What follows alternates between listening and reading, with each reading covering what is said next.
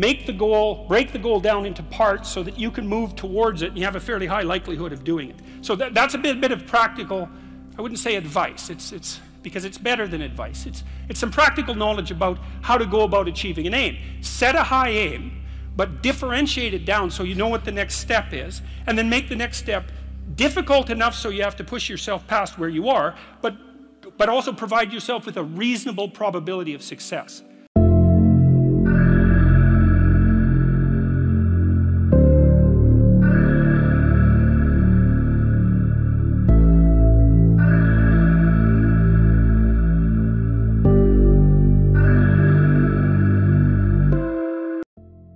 Yo, what's up, what's up? It's the Hungry Millennial, back again with yet another Proactive Pragmatism. On today's Proactive Pragmatism, I'd like to talk to you about rule number 4. And rule number 4 is very particular to my heart because, you know, being in the military, climbing the ranks, when it comes to work and being at work and putting into work and doing different things, rule 4 is very important. And rule 4 of Jordan Peterson's 12 Rules for Life is compare yourself to who you were yesterday, not to who someone else is today.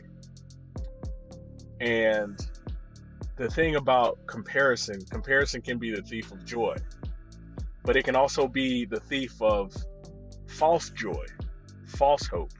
A lot of people are living lives that they put on social media and they project that they're not really living. A lot of people are miserable. A lot of people are depressed.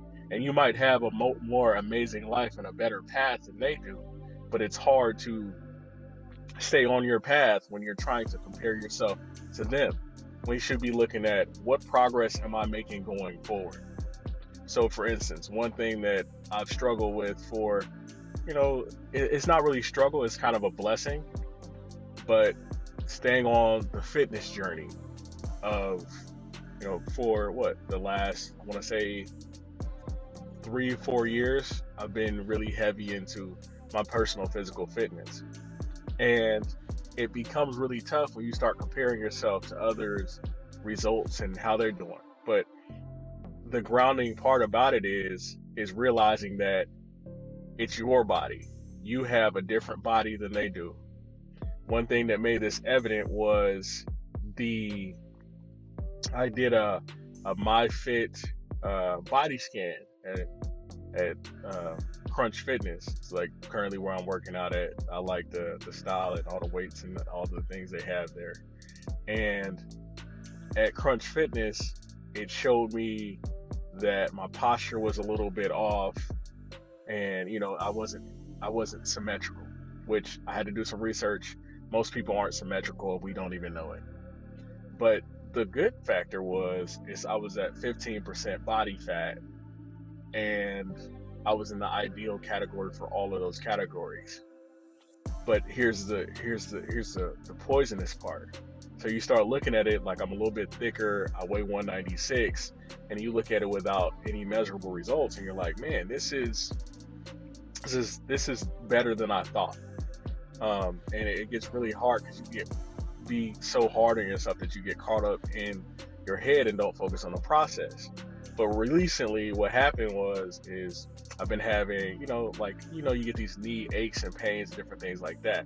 But the greatest part about life is when you compare yourself to who you were yesterday, you can find the small failures and the small issues in your form and really dig deep into something that you become passionate about and become better than who you were yesterday.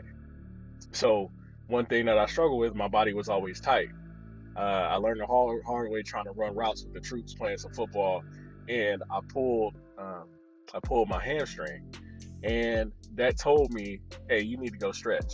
You're not as young as you used to be. I'm creeping up on 30 here, and you need to stretch and start taking care of your body from a food standpoint, a health standpoint, what you're consuming, what you're putting into your body, consuming more healthy calories, and making sure you're stretching before work, because I work an active job. I work for FedEx full time. And it's one of those things where it's easy to look at somebody else's results, oh, how muscular they're becoming or how toned they are, and forgetting that your process isn't their process. And a lot of people you compare yourself to, they might be younger, they might have different variables. In the military, it's very hard to maintain physique because you have to do a lot of power and strength things. You got to do a lot of running, a lot of cardio. So you kind of have to find what works for you.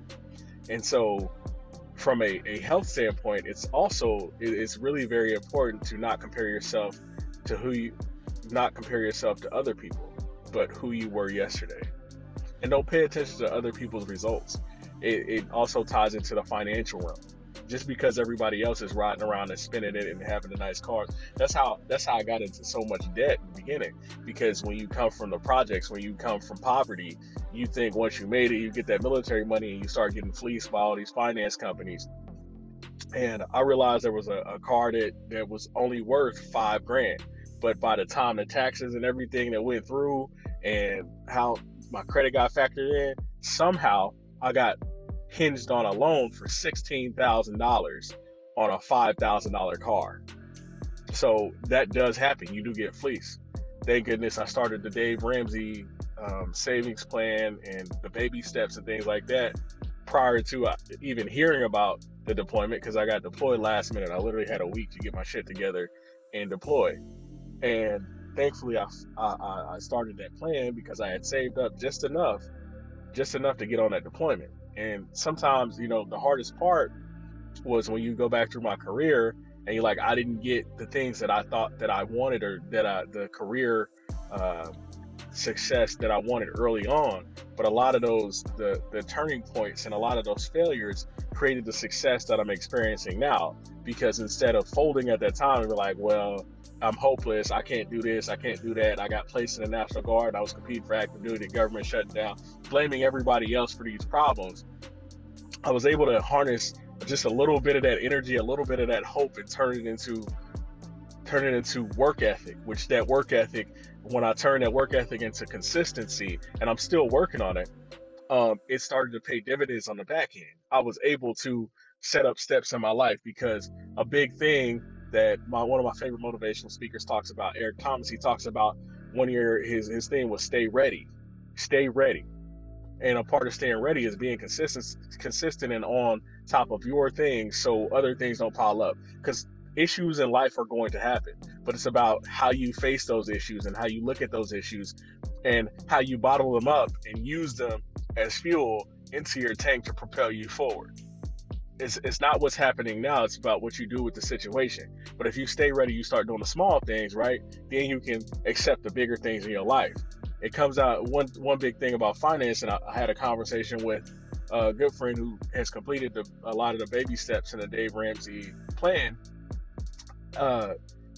We spoke, I referenced having a great defense, being defensive about your budget, being defensive about your finances, eliminating any small thing that's getting in the way of you being successful financially is going to take you to higher heights.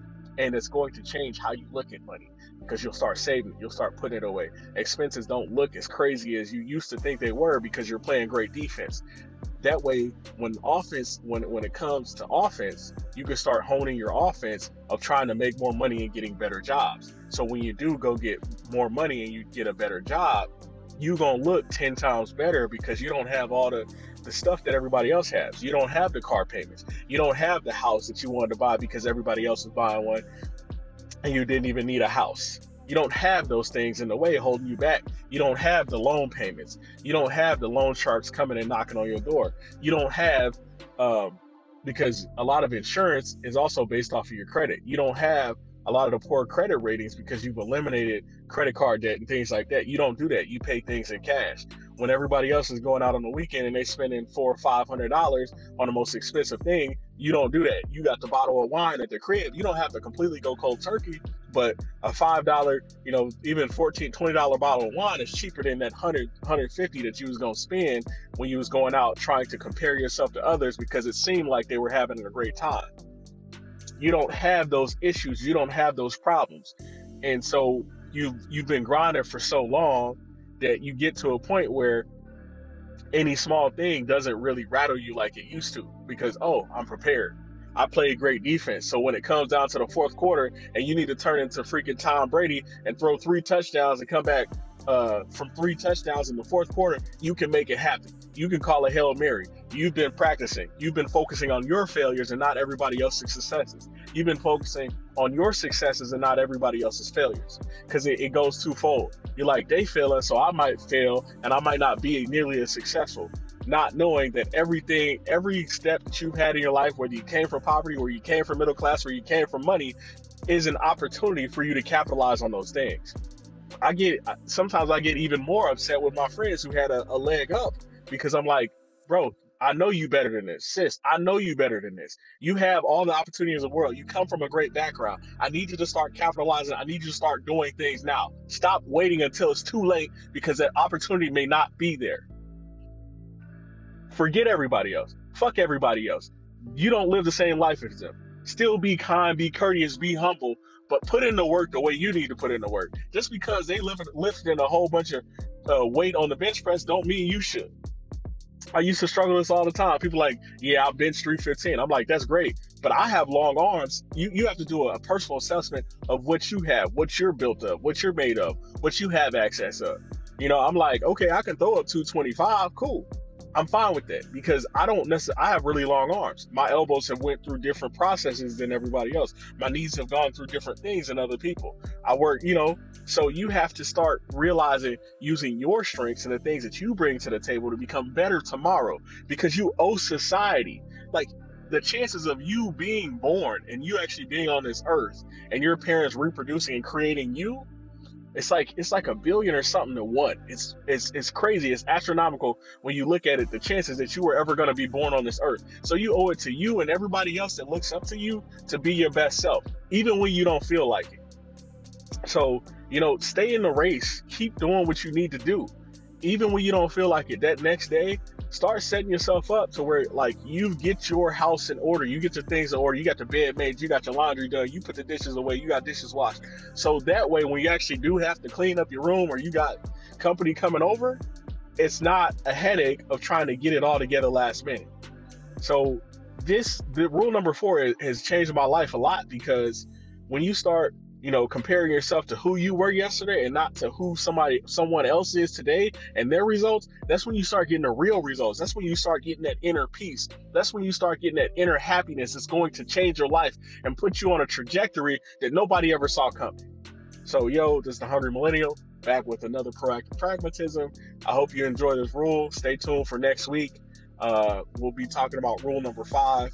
Do not let your children do anything that makes you dislike them. I think it's an amazing rule. And we'll talk about this because it really applies to my daughter, and even people who don't have kids, it completely applies. So, this has been another Proactive Pragmatism. I appreciate you guys. If you have any questions or concerns or you want to reach out, you can reach me. You can reach the podcast at proprag20@gmail.com. That is PROPRAG20@gmail.com. Thank you.